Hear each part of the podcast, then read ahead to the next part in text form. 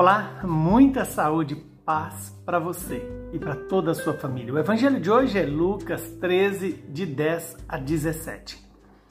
Naquele tempo, Jesus estava ensinando numa sinagoga em dia de sábado.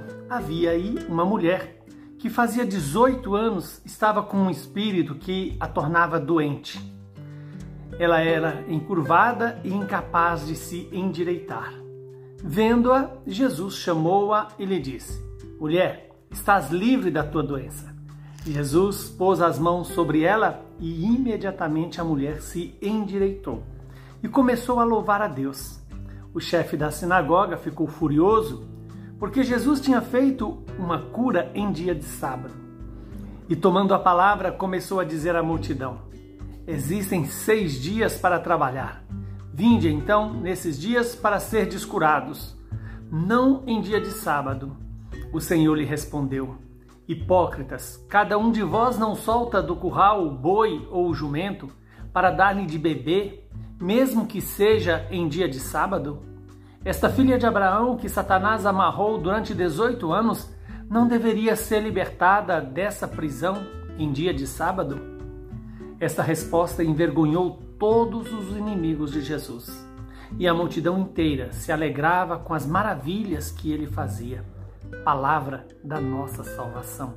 Glória a vós, Senhor. Que esta palavra perdoe os nossos pecados, nos ilumine e nos conceda a graça de nos converter. Ou, se quisermos dizer na linguagem do Evangelho de hoje, que Deus possa nos endireitar, ou seja, colocar-nos na posição que agrada a Deus, nos curar de todas as nossas doenças.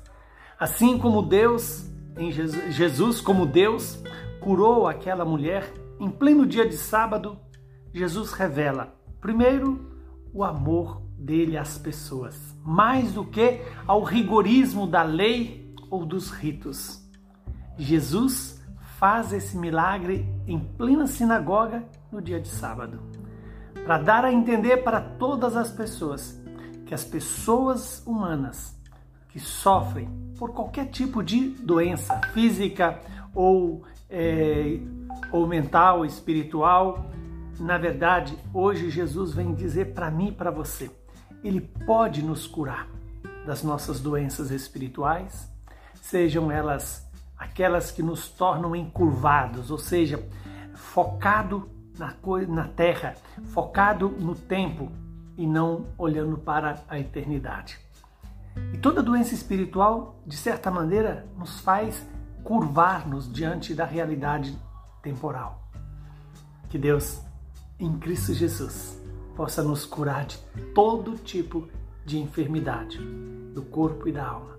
Hoje eu convido você a pedir ao Senhor essa graça, que Ele possa impor a mão sobre nós, através da igreja, para tirar de nós todo o espírito imundo que nos torna distantes de Deus, distantes da vida, distantes do amor.